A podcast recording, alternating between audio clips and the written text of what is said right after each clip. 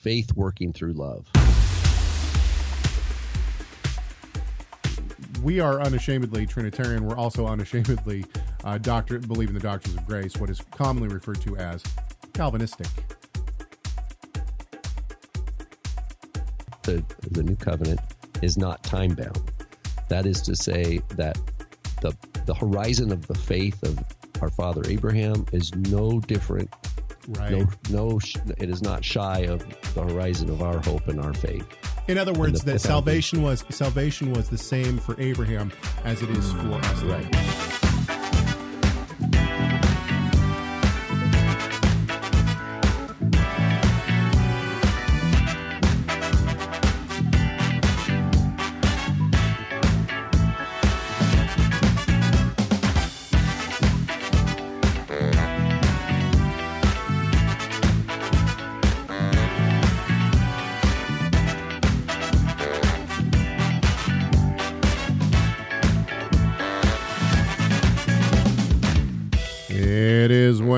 August 5th, 2020. This is Messiah Matters number 309, officially part of the Kraken crew. I'm proud Kraken of it. crew. My name is Caleb Hegg. Is that what they call the, it's the Kraken crew? That's what we call it. Drinking ice water from a, one of these straw-free cups to save the turtles. Although it spills over me every time I drink it. I'm Rob Vanhoff.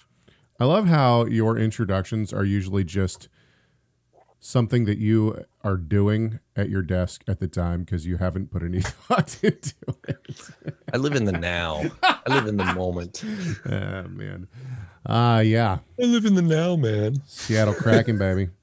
Seattle Kraken. Get cracking. Let's get cracking. Kraken crew, uh Squid Squad. That's another one. The Squid Squad. The Squid Squad. Uh, you know. The uh our opponents I'm sure will call us crackheads. That's fine. Nice. I don't care. It's fine. Um, you know, it is what it is. You can uh, embrace that one. Oh, there's like a lot of need, people. Do they have those foam like kraken heads that people will wear? Dude, the the merchandise is off the chain. You know, we don't talk about we don't talk about politics and we don't talk about sports on this show. However, that's about to change. Um, the the Seattle Kraken have beaten the franchise expansion record for merchandise sold. By the previous uh, the previous record holders were the Vegas Knights. We have outsold them four times over. Four times. So, you know, it is what it is. Okay. What up, everybody? How's it going? Welcome to the show, especially those in the uh, chat room. Here are our associate and executive producers. Thank you so much to them for helping produce this show. Uh, it is greatly appreciated. We have put an extra video in the Messiah Matters More section, so go check that out. Uh, and you can also support this show for as little as $5 a month and then have access to that page, Messiah Matters More. And uh, yeah, see all of our fun extra videos, which are never published anywhere else. Mm-hmm. All right. We've had a lot of response from from our show last week, and I think that we what we need to do. And by the way, if you want to respond, you can do so. Our comment line is 253 465 3205. I'll give it to you again. It's 253 465 3205. If we made it into a jingle, people would really remember it. You can also shoot us email, chagettorresource.com, chagettorresource.com. Um, and you can leave comments on our um, on our YouTube videos. That's how we get a lot of our comments. A lot of response from last week. Let's talk about it. Basically, what happened last week is this. We talked about a book called Salvation by Allegiance Alone. Now, what this person, Bates, argues is that the word pistis, which is the Greek word translated in your English Bibles as faith, should probably, in some cases, not all, but in some cases, should actually be translated allegiance. Now, this is nothing new. Bates is not the one who actually came up with this. All he did was choose the word allegiance instead of faithfulness because people like N.T. Wright, among others, right. has already argued that the word pistis should be, in many cases, translated faithfulness, not faith. And so salvation would be by faithfulness alone. Now, what Bates did, which is innovative, is he just switched the word to allegiance.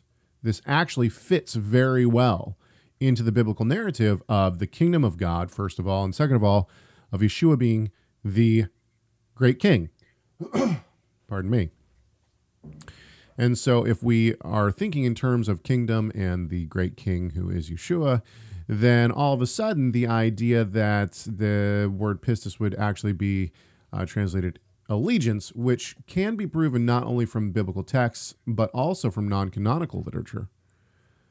So, if we take this into consideration, then all of a sudden this argument is actually quite strong. It's a strong argument. Well, people have not been too fond of this interpretation. However, before we jump into this, I think that we there's a couple other things. So we'll leave this for our last segment because we actually do have a lot on this um, on this argument. So keep that all in mind. That's a teaser for what we're going to be talking about towards the end of the show, the second half of the show. First, let's go to Christopher. Christopher asks this. He says, "When is the next Sabbath year?" And should believers who keep Torah try to obey that? This is a question we get a lot. Now, a lot of people don't realize this, but the sabbatical year, which is every 70th year. Uh, well, there's the se- the seventh year, and then there's the Great Jubilee. Yes, there's the okay. yeah the Great Jubilee, and then there's the seventh year. So I'm not sure which one he's referring to. I assume he's probably uh, referring to the seventh year itself. And basically, this was supposed to be counted from starting the year that Israel came into the land, right? However, we don't know when that was. So that's a problem. Um, well, the state of Israel, well, I think the rabbinic leaders in Israel have a, they've instituted. And that's the point is that uh, one, right? It, and, they, and they did their. They yeah. instituted it from the time that Israel became a nation. But there's always been Jews in the land. There's been a presence in the land of Israelites, quote unquote Israelites, pretty much ever since Israel entered the land the first time. So do we stop counting just because Israel was in exile?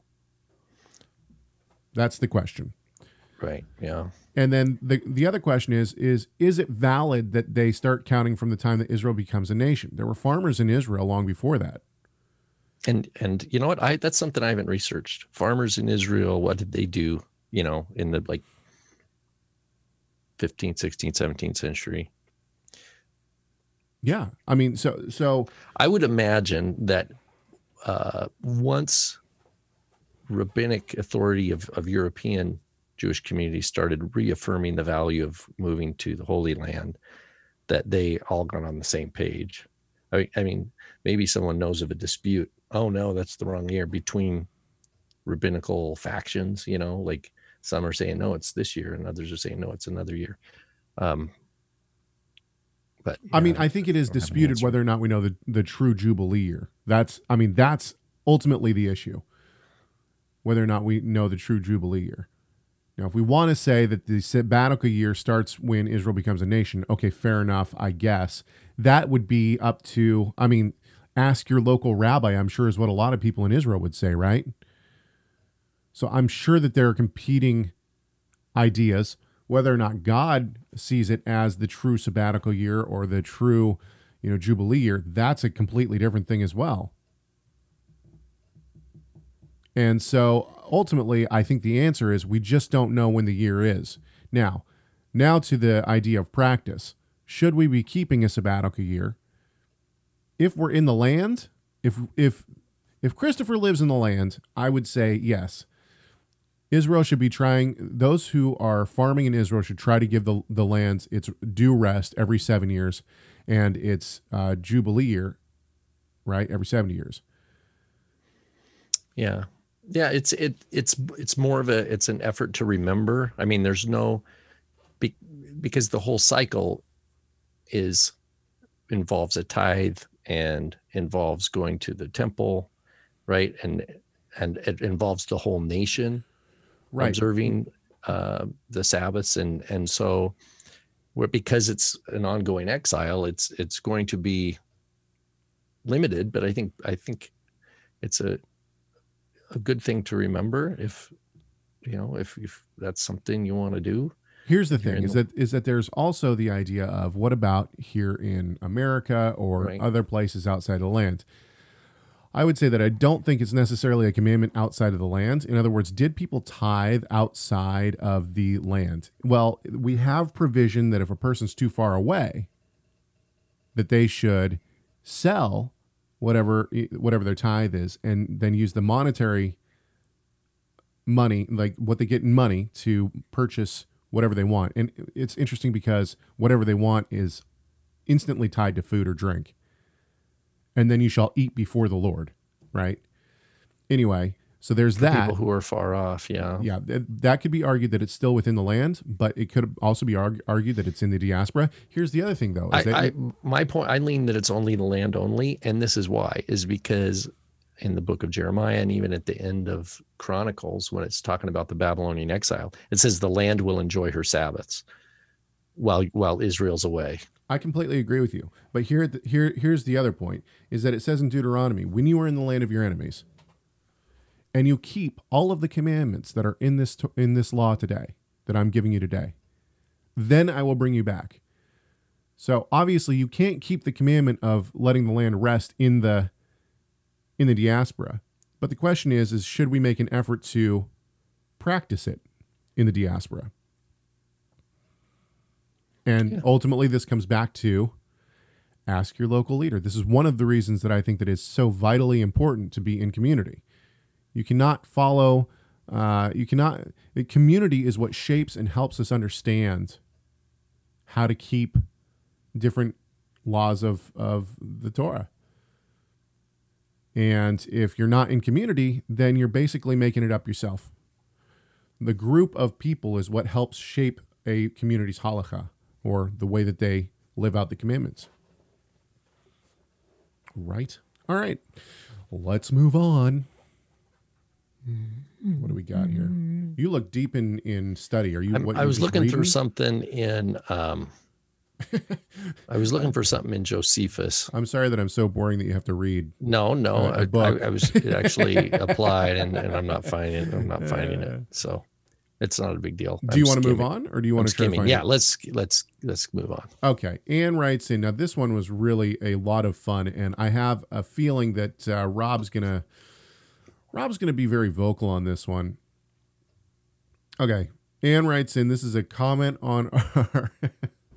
oh man, this is so bad. This is a comment on one of our YouTube clips, and it's a clip of us talking about the word angel. This was was this last week? I think It this was. last week. Or the week before, the last two weeks, because remember Andre said, "Hey, Right. go right, back and right. drill down," and I think we so we came back and touched on it. We came back and touched on it last week, and I think I think this is when and she left the comment after our last video last week. So Anne writes and says, I hope I understand what you are saying regarding the historic use of the word angel as ruler. Note the following. Now, she's going to use a, a, a quote, and Rob, our local investigator, private investigator, has found the quote. Well, it's easy to just cut and paste it into Google and I, say, I understand that, but then Yeah. you did more digging and found the original quote. Hang on, we'll talk about all this "Yeah, in yeah, just a go second. ahead, ahead." So now, so now she's going to actually quote here. She's she doesn't she doesn't Tell us who reference it is she doesn't tell us who is. this is or why it's important or it gives no uh, credence to whether or not this is even something that we should be quoting from or listening to. Yeah, just a footnote on that too is like so those who want to share a quote with us, help us help you, right? Like help us. Like make it easier for us to identify the sources by by providing the citation. It's just good form and it's a good practice to get in the habit of. So if you're going to email us or leave a note with a quotation, tell it, please tell us where you got it. And otherwise we're going to try to find it. We might not be able to find it. And It's then if we can't find it, we're not even going to, we feel like if you don't care enough, then we're probably not going to care enough. Well, here's we're the, not going to care more about it than you. here's the thing as somebody In who's way. in a lot of you know who reads a lot of articles and uh, a lot of uh, theological books in my personal and maybe this is maybe i shouldn't feel like this but when somebody writes something and makes a quote and doesn't reference where they got the quote from it tells me that they're they don't want us to know where the quote is from, which Well, I- ultimately says which ultimately says it's not a reliable quote. It could be that, or it could be laziness. Because remember, Andre called me out on that just the other week, right? Because I, it was, it was, it was, the, sir. yeah, it was the, and he was right. It was like, you know what? I was, it was, I was responding to a comment in the deal. It was spontaneous, and I couldn't remember. And he's like, "Hey, you need to get, give the quote." And so I went back and did it. So, so hey, if I'm not going to hold, you know, we should all. It's just a good habit. It's it's good, and it's good for healthy thinking, right? We want to we want to think clearly, and we want to have accuracy if if possible, and, and precision, and and so that's all we're asking. Okay. So with that in mind, I'm not asking somebody else to live by a standard that I'm unwilling to. right. With that in mind, let's read the whole Okay. thing again. Anne writes in and says, "Hope I understand what you are saying regarding the historic use of the word angel as ruler. Note the following: quote, the Aruch gives the reason of the name." The Chazan saith he is the angel of the church or the public minister, and the Targum renders it as one that oversees, for it is incumbent on him to oversee how the reader reads, and whom he may call out to read in the law. End quote. She Anne goes on, the angel is a type of ruler in the synagogue. End comment. Okay. Hang on just a second now. There's a lot to unpack here, and you probably got lost in the quote. That's totally fine. I'm going to throw this over to Rob. Rob, obliterate this, please. Well, so the first part, she just says, "I think I know what you're saying," right? She's she's wondering if this quotation that she shares contributes to our discussion. I don't think that. The way that I understand her to be quoting this is that she not only buys into this quote, but she thinks that it holds some weight because she says, I hope I understand what you are saying regarding the historic use of the word angel as ruler. Note the following. In other words, this, this comment should clarify to us what the word angel actually can mean. And then at the end of it, she ends her quote and says, The angel is a type of ruler in the synagogue. So she is bought into this. In other words, she she believes this because of this quote. And and what it what it seems to what what I did is I googled. I just took a certain section of that text that looked distinguishing, and I pasted it into Google, and I came up with this book called the or it's called Apostolic Writings of Matit, Mat, Matithya, Netzari Emunah. And the book cover has Aramaic, and which is funny, it's from the Elephantine Aramaic papyri. So it's from 5th century BC, has nothing to do with the Gospels. It has nothing to do with the Bible, but it's on the cover. And then the lower half is like a picture from like Eastern Orthodox or you know Middle Eastern Christianity, you know, iconography. Um, and then the inside page says Apostolic Writings of Matithya, and then it has a little Paleo Hebrew word, which I don't know, I don't know what that's supposed to mean. And then it says Netzarim, and then it says Luca, which is for Luke, but it's not. It's for Matthew. So I, there's a lot of flags here. It says, Gee, I am the, think? I am the emes, ha-emes, Yeah. which is emet, so it's right. Ashkenaz. But if it's Ashkenaz, then it wouldn't be matitya, it would be matisya. So, in other words, the person is, um, it's a mix. It's a strange mix. Uh, I, I don't think the person is self-conscious of the contradictions inherent in the effort to produce this commentary on Matthew. This Apparently reminds that's what it me. Uh, this reminds me of the Eth Cepher. It Yeah. is. It is a, Yeah. a lot of wanting to to to do work without having the uh, the skill set, being trained in a skill set to be able to to to work within this. Well, and then the prayer to our Father, translating this says translated into first century Aramaic, which I don't know what that means, but it says, "O thou from whom breath of life comes, who fills all realms of sound, light, and vibration." I, I mean, like, what? Like, it's kabbalistic. well, it's not even. It's more. Yeah, I don't know what it is. It's a want to be kabbalistic, maybe. but the person presents this book, and the, the name of the book it says Netzari Emunah, which not even that's not even Hebrew. It doesn't make any sense.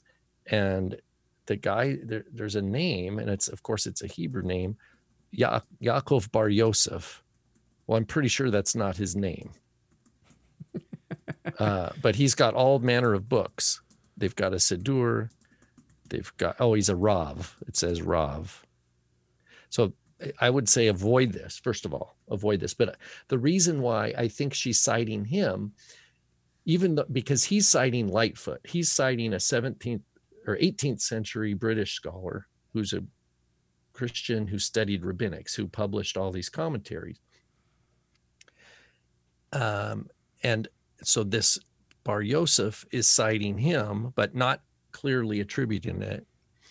And the reason why you know, because Caleb and I were talking, well, how do we know whether this the lady who posted on our forum, whether she's quoting this Bar Yaakov guy or whatever, I forgot his name already, Bar Yosef, or whether she's citing Lightfoot directly. Lightfoot actually has Hebrew text in his quotation, which I was able to find. And it's not the word angel at all. So he has this. This is this is what Lightfoot says. The Aruch, the Aruch, which he's referring to, the Shulchan Aruch, gives the reason of the name Chazan. But see, what it is is Shaliach Tzibur, Shaliach Tzibur in Hebrew. Well, neither the lady who posted this citation nor this guy on the commentary in Matthew, it's like they edit out all the Hebrew text. So you just have a continuous English text, and you wouldn't even know that there was ever Hebrew in there in the original because they don't they don't cite it uh, precisely. This is a really this is a really good point though, and this is a really good conversation to have to to to highlight one specific thing. And that is one of the things that I don't think that a pastor or a leader or even a uh, you know or uh, you know a, a father or anyone in a family necessarily has to go through seminary to be able to study the scriptures. Obviously, uh, people can study the scriptures and and do quite well. However, the point is is that one of the things that school does do for uh, or at least should do for those who are trying to study the word is give you an understanding of what a good source is and why you would why and how to ask good questions and then also how to pick out why we would why we would use this as a source in other words, when I when I I don't have to use primary sources when I'm going to quote something, right? And uh, if I'm writing my Acts commentary or whatever, and I find a, a quote from a modern day scholar like a, you know, Daryl Darrell Bock. Well, Darrell Bock, I disagree with him on a lot of things, but he's written a very extensive commentary on Acts, and so I can use him as a I can quote him uh, because he's done a lot of work in in the field. That doesn't mean he's necessarily right, but I can quote him. Something like this is ridiculous because the person who wrote this, you know, who plagiarized, literally plagiarized this quote and didn't give reference to the 17th century Lightfoot who uh, who originally said it. Right. They are they're mishandling the quote first of all because now they've taken they've edited they've taken out Hebrew, right? And they're they don't know what in the world they're talking about. And so now this other person who is now commenting on our YouTube uh, video is just they're just passing on the problem. The, yeah, they're replicating the. Well, what they've done is they've gone and they've found something that they think sounds really good, and there's not enough ability to discern one way or the other whether or not this is a decent quote or not. They've it, from from their quoting it, it and their comments around it, it just sounds like they've bought it hook, line, and, and sinker. And this is a major problem. And this is one of the reasons I think that within the Torah movement, you have these different splinter groups that have really gone into some some wackadoo, uh, uh, you know, theological stances, and they're not helpful uh, at all. If you want to add glitter to that glue you're sniffing, that's fine, but don't dump your wackadoo all over us. Okay, keep going, Rob. So so yeah so what we have then is this issue of citation now to be absolutely fair two things one is he does refer he does have a list at the very one of the initial pages and lightfoot is mentioned in a whole stack of lists but he's He doesn't later on a page like give a this is what I'm citing. Um, and what I don't know is did he did he get Lightfoot's quote from someone else who also who removed the Hebrew? So did he remove it or not? You know, I guess I don't know for sure. But she's replicating a problem, um, and maybe she doesn't know to to research that. But the point is, what Lightfoot put is he says what's called the person was called Shaliach Tzibur, and then he translates that the angel of the church. Well, Shaliach does not mean angel; it means more like apostle. Right. It's a it's a it's a sent one. It's one sent. Now, does a Shaliach can it be serve as a messenger and you, like reverse translation as malach? You know, maybe. Tzibur is just means the public. That doesn't mean church. Um, and then a chazan hakneset, that's the what he says, the chazan or the bishop of the congregation. So, and then again, shaliach tzibur is translated as the angel of the church, and then or public minister in quotes or in, in brackets. The whole point is here you have a a British educated, you know, this is in the 1700s, has limited access to rabbinics, and he's trying to make sense of it. He's trying to use rabbinic literature, particularly looks like the Shulchan Aruch, which is composed in 16th century Safed, basically, right. and projecting that as, oh, these rules go all the way back to Yeshua's day and are therefore provide the cultural and and and religious ritual context for understanding the scriptures. Why else would the guy put it in a commentary to Matthew, right? So there's a that's that's just a big problem. That's a big problem. So um I hope that is it do you say Anne? I hope I hope she hears this not you know in a in a constructive way. A cite your source. B, if you're listening to this Bar Yaakov or Bar Yosef guy, I would just say, stop. I would say, yeah, stop that. Don't. Um, yeah, I guess. The, I it's guess folk, uh, what I call it. This is folk messianism. Folk messianism, and and what that do, what that means is this is the same as the Eth Cepher, like you're saying. This is the same as the MATS guy, Messianic Aleph Tav. Um, anybody who does Hebrew word pictures, or the lunar Sabbath people, or the th- this is folk messianism. In other words, it's people who have a strong Concordance and the internet, and they dive in and they spend a year in their own echo chamber, and then they start writing books and say, you know, and leading other people. Yeah, I, I guess. So I guess uh, the the, the end all point, religion. the all the end all point here is that the quote that you have given says nothing to literally speaks nothing into what we are uh, into our conversation. Right. Yeah, there's Angel. no rev- relevance whatsoever. Yeah, yeah. The only the the thread of connection that was imagined was Lightfoot's uh, translation of Shaliach from the Shulchan Aruch into angel of the church. Right. It's an equivalency that he's insisting on. And then, of course, whenever you make an equivalency, you can imagine all sorts of ramifications. Right. right. Yeah. But the point is like which ones of these are profitable and fruitful and which ones are dead ends and and actually or even dangerous because they undermine the real where the real life is, you know. So, okay, give us a call 253-465-3205, 253-465-3205. That's just an answering machine. You can call up and yell at us and tell us how wrong we are or whatever you want to do. Um, you can also shoot us email, chegg at torahresource.com. It's C-H-E-G-G at torahresource.com. Okay, let's move on.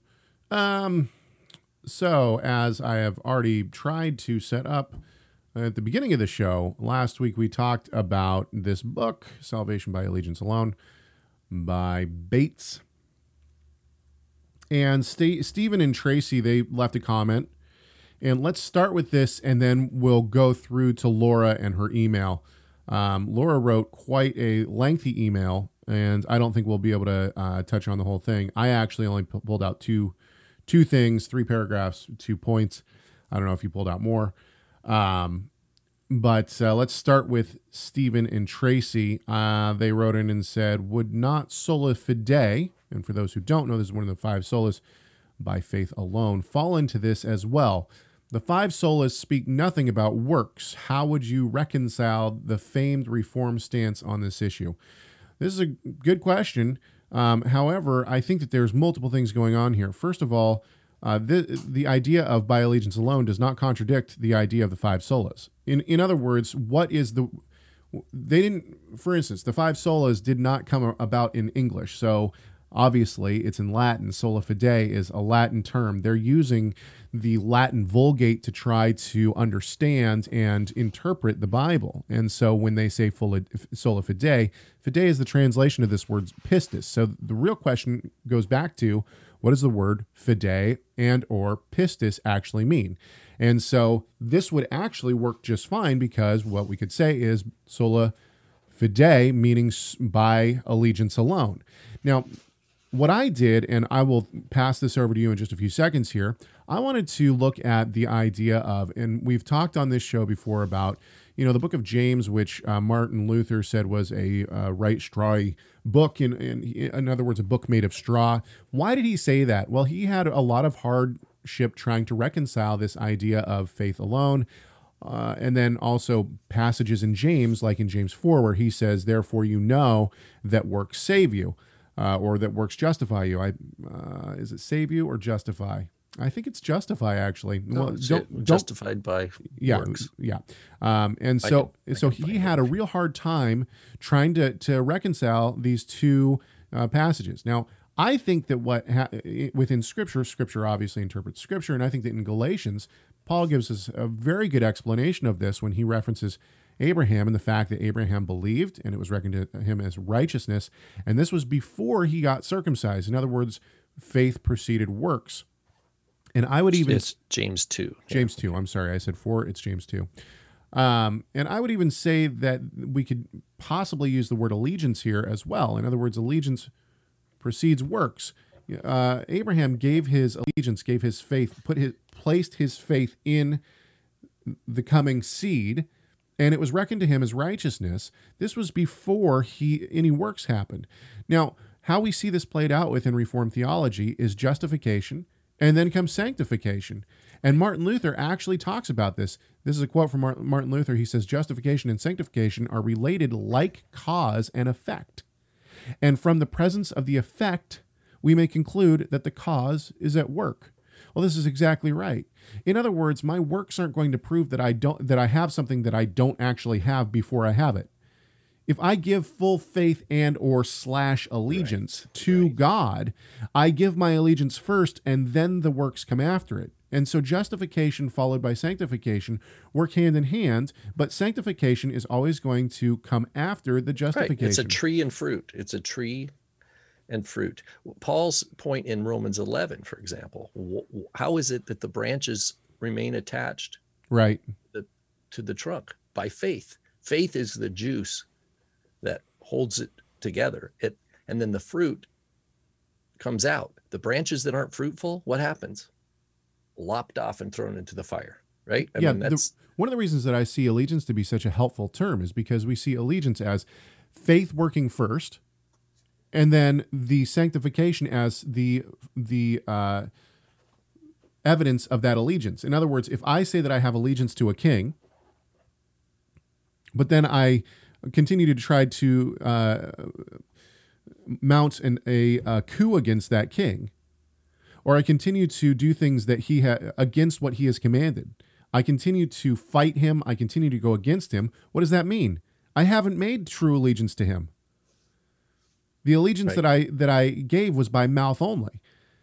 It's action that proves the allegiance. That's the. I love this. I love this in Luke five. There's the man who's par- the paralytic, and the, the I think there's four guys trying to bring him in, and they can't get into Yeshua. They're right. trying to get through the crowd. Right. So what do they do? They go up. They they go up onto the roof and, and lower him through. Yeah, break a, through the roof, and they lower him down on the stretcher. And what is it? It says in Luke five twenty, seeing their faith, seeing their pistis, he said, Friend, your sins are forgiven. Seeing their pistis. Right. What that that's just that's a perfect example. That's Yeah. a perfect example. Their faith, the, the, they were bound and determined to get next to Yeshua, and they persevered through different obstacles to the point where they did something that was socially totally unconventional right. unconventional. Like you're gonna break through someone's house, like the roof. Like they didn't. It was like doesn't matter. We're getting our buddy in front of Yeshua. You know what I mean? It's like that was it. Right. And Yeshua, it's, it must have been genuine faith because Yeshua. It says Yeshua saw it. Right. Like if if it wasn't real, if they were hypocrites, it, Yeshua would have seen hypocrisy. I, I think that the ultimate point here is that even within the what I mean, the reformers believed in sanctification fully. I think even more than people today, in many ways. In other words, they the life that was lived unto God was a stringent life of holiness, and people were. I mean, if we look at cultural, even then, uh, the cultural norms back then, they seem to be dictated more by a allegiance to Christ in many cases over what we would see today in the church, I should say, in the church. Um, and so the idea that we have to separate any kind of works from, and when I say works, I mean sanctification. Any kind of sanctification, we have to we have to just take that out of the equation totally. That's not what sola fide means. Sola fide is is meaning that we are justified because of something that God has done, and I totally agree with that. Faith is a gift. God calls us to Him, and it is He- gives us faith. That's a gift, and that is what justifies us. Works are the uh, the the fruit of that that prove that the faith was true. And how can we wrap that all up into one word? Allegiance. That's what. I, that's why I think that the term is helpful, uh, personally. Right, and right, and and here's a, a- just one other point um, that I wanted to make that pertain to the email, and I think I'm I'm grateful a for the question that brought us to look at the book a couple weeks ago, and then also or last week, whenever it was, and then the follow up is that w- w- when you look at James's citation, he gives two examples of what he says justification by works. He gives Abraham and Rahab. For Abraham, he talks about the offering of Isaac, what we learn about in Genesis 22. And for Rahab, it's hiding the spies in Jericho, in the walls or in the roof of Jericho um, at the conquering, you know, when in the days of Joshua. And that's in the beginning of the book of Joshua. And he says, see, their faith produced works. It wasn't just it wasn't just an idea. It was something they actually changed their behavior. You know, they behaved Right. according to it. They were all in, and that that is reckoned as righteousness. Is what they were. That's it. They're justified by their by their works, and it's important to remember that both the offering of Isaac and Rahab hiding the spies are in the bigger list of Hebrews 11 Right. where it says, By faith, Abraham did this. By faith, Abraham offered Isaac. By faith, Rahab hid the spies. In other words, James is just picking two of the things that are already called by faith in Hebrews 11, and he's unpacking them, saying, Look, you can't separate works from faith. Right. Now, here's where the snag is, and this might be the problem that Luther had between reconciling the language we find in James from the language we find in Paul. Paul uses the word works of the law and says you're not justified by works. What Paul means by works, he's not talking about things like the Akedah or or the hiding of the spies or anything that has to do with obedience to God. Paul would say, no, that's not what I'm talking about. I'm talking about Jewish community rules Right. that are man-made that people says you need to be one of us or you're not righteous or you're not really a son of Abraham unless you adopt this halacha over against that halacha. In the nature of first century Jewish sectarianism, what Paul is trying to use works in those talking about that world because that's the word used in Qumran That's that. I think that just makes the best sense. It's it, they called it works, and we we see it. It's used later in the rabbinic material. Um, Paul's talking about Jewish sectarianism that says insider outsider, um, based on man-made rules, traditions of men, and Jews judging other Jews because of man-made rules. Okay, and that's and that's the difference between complete, Paul and James. I completely agree with you. We could also talk about the word dogma that, that is used uh, twice. Uh, Paul uses the word dogma as well. But the point is, uh, one of the points that needs to be made very quickly is that I don't believe, and Rob does not believe, that we can do anything to gain our salvation. There's no work that I can do that's going to make God love me more. We right, we, we right, are not right, we, we are not or just, make you more righteous. Yeah, we are not justified by by uh, the works that we do or by keeping the Torah or by Sabbath observance or anything like that. So don't hear please don't hear us say that uh, you know you can earn your salvation in some way. That is not what we are saying. Uh, and if that's what you think that we're saying, you need to go back and listen again. Okay. Uh, let's move on to this email that was uh, given. I have uh, two points, three paragraphs that I want to address here. So this is by Lauren. She wrote us an email. She says, "My concern, and this is in uh, rev- this is in response to our talking about this very subject." She says, "My concern, I don't happen to th- uh, think that salvation is by allegiance, or that final salvation is based on a person's continued allegiance. These ideas can lead to the belief that salvation is by works. I also think he's being too novel with the idea that pistis should be translated as allegiance. Okay, let's back to Bates, referring to Matthew Bates. Book, yeah, yeah, back to Bates' uh, book. First of all, uh, if when I read Bates's fourth chapter, it's very clear that what he's saying that that the uh, examples that he gives are not only in uh, non-canonical literature, but also within Scripture. There are times that the word pistis is clearly a reference to allegiance, clearly. Uh, and I don't think so. The comment that I also th- think he's being too novel with the idea that pistis should be translated as allegiance.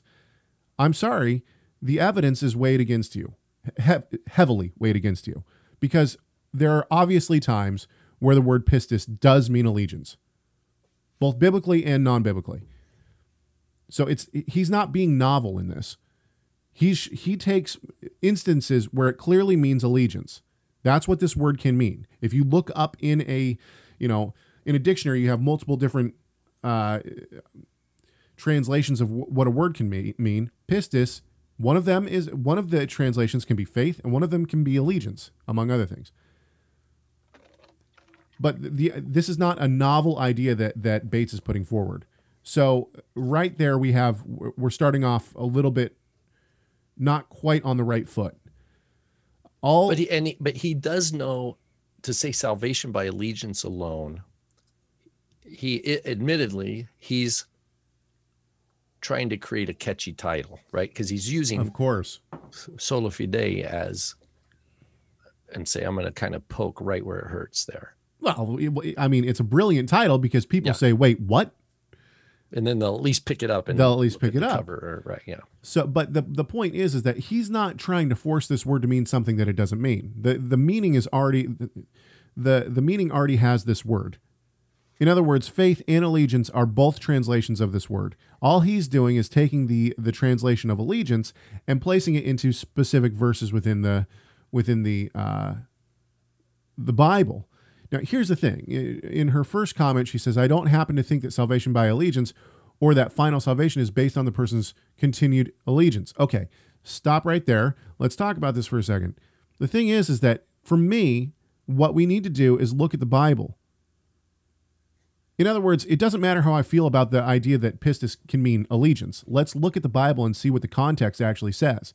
And then we'll work from the Bible outwards. My personal my personal conviction and or my personal thought on what the Bible should say, and she's going to actually reference this below, has nothing to do with whether or not the Bible actually says something or not. What we need to do is look at what the Bible actually says, what the intention of the author, author was, and what the words that the author uses are intended to mean. And then from there, we can try to figure out what that means for our doctrine and so on. So, uh, the idea that this might be, you know, sketchy or whatever, well, the question is not whether or not it's sketchy theology. The question is, does the Bible actually use it this way? And the answer is, yeah, it does. So now we have to actually reconcile that with the Bible. And I don't think that it's a problem. I don't think that we, you know, I don't think that there is any any problem in in uh, translating it this way. She goes on. Do you want to stop and say anything about that before we move go on? Go ahead. Okay. Uh, towards the end of the email, she says this. She says, and then I'll pass this over to you. I don't know if you have the email in front of you. I'm sure that there's things you want to talk about. She says, Caleb seemed to agree with Bates's translation of Romans 3. But in addition to Bates's uh, repurposed version of the passage, I don't think it's repurposed. I think that what Bates is trying to do is say, can we use the term allegiance here? And would this make more sense than faith? So I don't think that's repurposed. I think he's asking a genuine question about the language itself. But she says, Caleb exchanged the preposition of with to. And then she quotes me, the righteousness of God through the allegiance of Jesus the Christ, or should it be to Jesus Christ for all who give allegiance? End quote of me. Now back to Laura. She says, if we translate words to match our preferred theology, that translation becomes an interpretation. Okay, let's stop right there for a second. The reason that I said, or should it be to, is because the Greek is ambiguous. So this is not me trying to retranslate something into a preferred theology. I'm trying to be honest with the text, something that your English translation does not do. You don't know from the English translation whether or not it should be to or of. So, uh, before we make uh, allegations that I am attempting to translate some, change words to translate something according to my preferred theology, please stop for a second and do a little research. The reason I, I stopped and made the or should it be to is because this is what the Greek could be. This has nothing to do with my preferred interpretation. I, I don't have a dog in the race when it comes to Bates and his book. What I'm trying to figure out is whether or not this is a good translation or not. She goes on, don't you think that we sometimes have to wrestle with an ambiguous, difficult, yet uh, ambiguous slash difficult, uh, yet properly translated text? I absolutely do, which is why I have. This is why we're wrestling with this text, and this is why I said, or should it be too? She goes on, we shouldn't change it to make it fit our interpretation. I completely agree with you. So, which one are you going to take? To Laura, my question would be okay, we shouldn't change it. So, are you going to take of or to in that passage according to the Greek translation? And how are you going to parse that?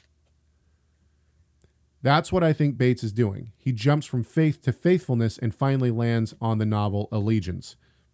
You can think that, but the uh, Greek itself would disagree with you. Okay, I'm done. Go ahead, Rob. Do you have any uh, thoughts yeah, on I. I want to just throw a different verse into here from Romans. Okay. Romans 15, 8 says, For I say that Christ, Messiah, has become became a servant of the circumcision on behalf of the truth of God to confirm the promises to the fathers for the Gentiles to glorify God for his mercy. And then, as it is written, and it has a bunch of Bible citations. This, this for me, even though the word pistis is not used in this particular verse, Romans 15 8, this is describing Yeshua's faithfulness. Yeshua came and did precisely what he what the mission was. He didn't, you know, he didn't come up short. He didn't do too much. He didn't do too little. He did it pre- precise obedience to the Father, and that is the that in my view. Back to let me go back to our Romans two passage. Was it? It's Romans two, right? That we're looking at. Uh, Romans three is what she ref. Laura references Romans three. So there's, and that's there's uh, faith is used a couple different times in this this Romans 2 and Romans 3. Um, so there's times where faithfulness, in my view, the faithfulness of Yeshua is an acceptable way to understand it. But allegiance to Yeshua and Yeshua's own faithfulness to fulfilling the, the promises are are inextricable, right? They're right. they're of the same stuff.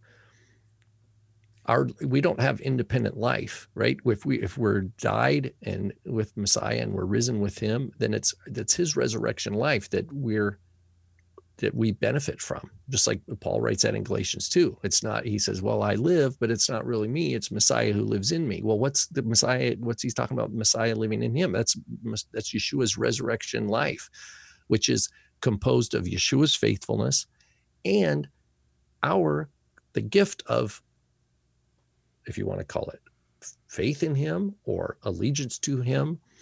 I think those are both acceptable. But I think Caleb and I are both in agreement that allegiance provides a little bit of beef, right? A little bit of uh, highlight and adds a little gravity to the side of that obedience is expected, right? I mean, in other words, it, it looks like something fruit, genuine faith produces the fruits of the Spirit produces obedience to God. And so when we're talking about salvation by allegiance, I, I think of the way I hear that is not salvation by works in a negative way. I hear it salvation by fruit producing faith. Right, and and one of the reasons that I think that uh, the term allegiance is actually uh, very very uh, attractive throughout the biblical narrative is because, uh, and this might sound like a, a, rabbit trail, but give me just a few seconds on this.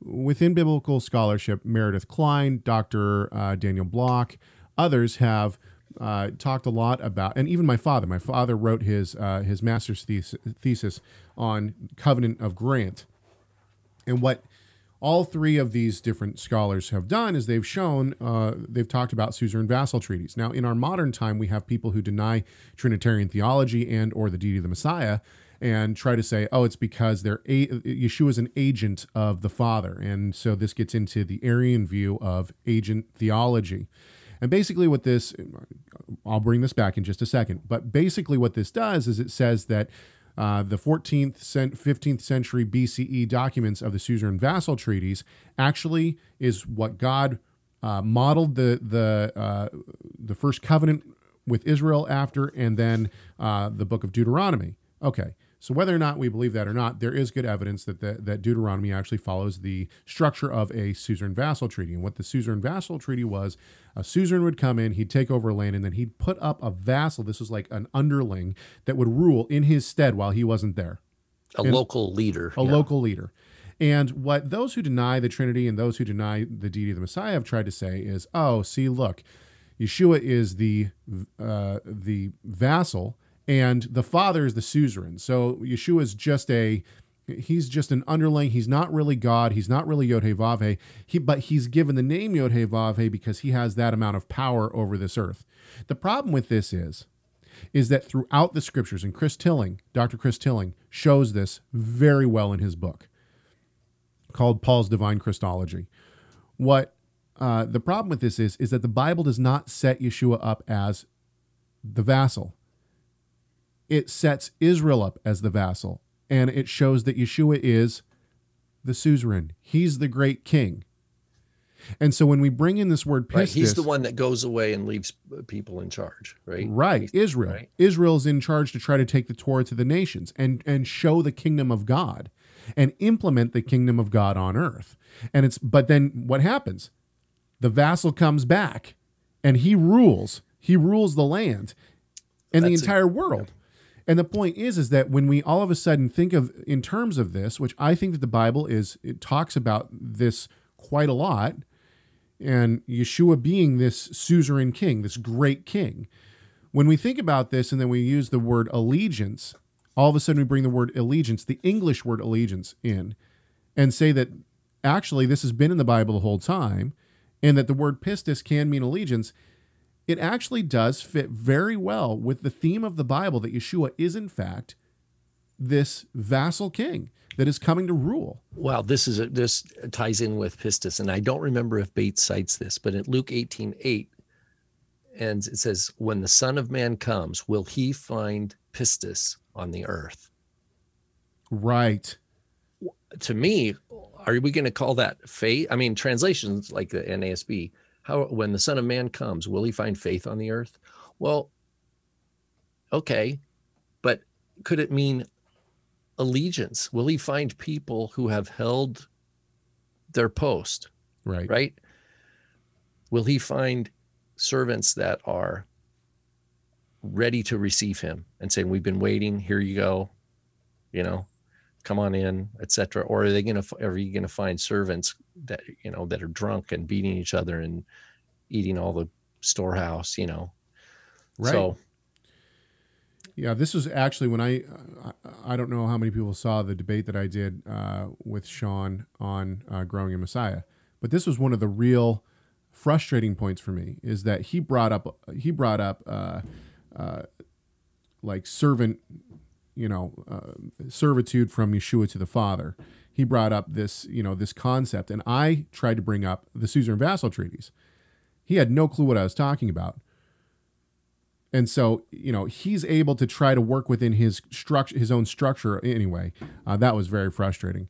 The point is, is that I think that the word allegiance actually, and it's not necessarily, it is not necessarily whether or not this works in English, because that's not the question that I'm trying right, to ask. exa- exactly, exactly. The question we're not, is- we're not suggesting changing the Greek text. Yeah, the question is, is when a when a, a, per, a Greek speaking person in the first century hears the word pistis, what are they thinking? What does this bring to mind? And I think that very possibly allegiance was one of the things that it often brought to mind, not and I, faith I absolutely agree. and faithfulness and faith. You know, somebody asked in the in the chat room, "What's the difference between faith and allegiance?" It's a great question, and I think that uh, I think that especially in the first century, these these terms, the way that we use them in English, we we go to one of these three ideas or concepts. But the point is, is that in the first century, that's not what happened. It was kind of a mingling of all. And so that's Another passage, I think, I think Bates does cite this, like in Luke six. Why do you call me Lord, Lord, and don't do what I say? right. So, in, in other words, there's yes, the lordship of Yeshua must. th- There's expectations. It looks like something. It it has shape. It has form. There are boundaries. There are deal breakers. Right. I mean, it's it's covenant shaped life. And Well, clearly, It- faith can't. Cle- fear, uh, clearly, faith cannot simply mean belief. the The demons know of Christ. They know of God, the Father. tremble, right, They and and they tremble, and they certainly believe that He's there. I mean, that's that's not faith. right, that's not sa- saving faith.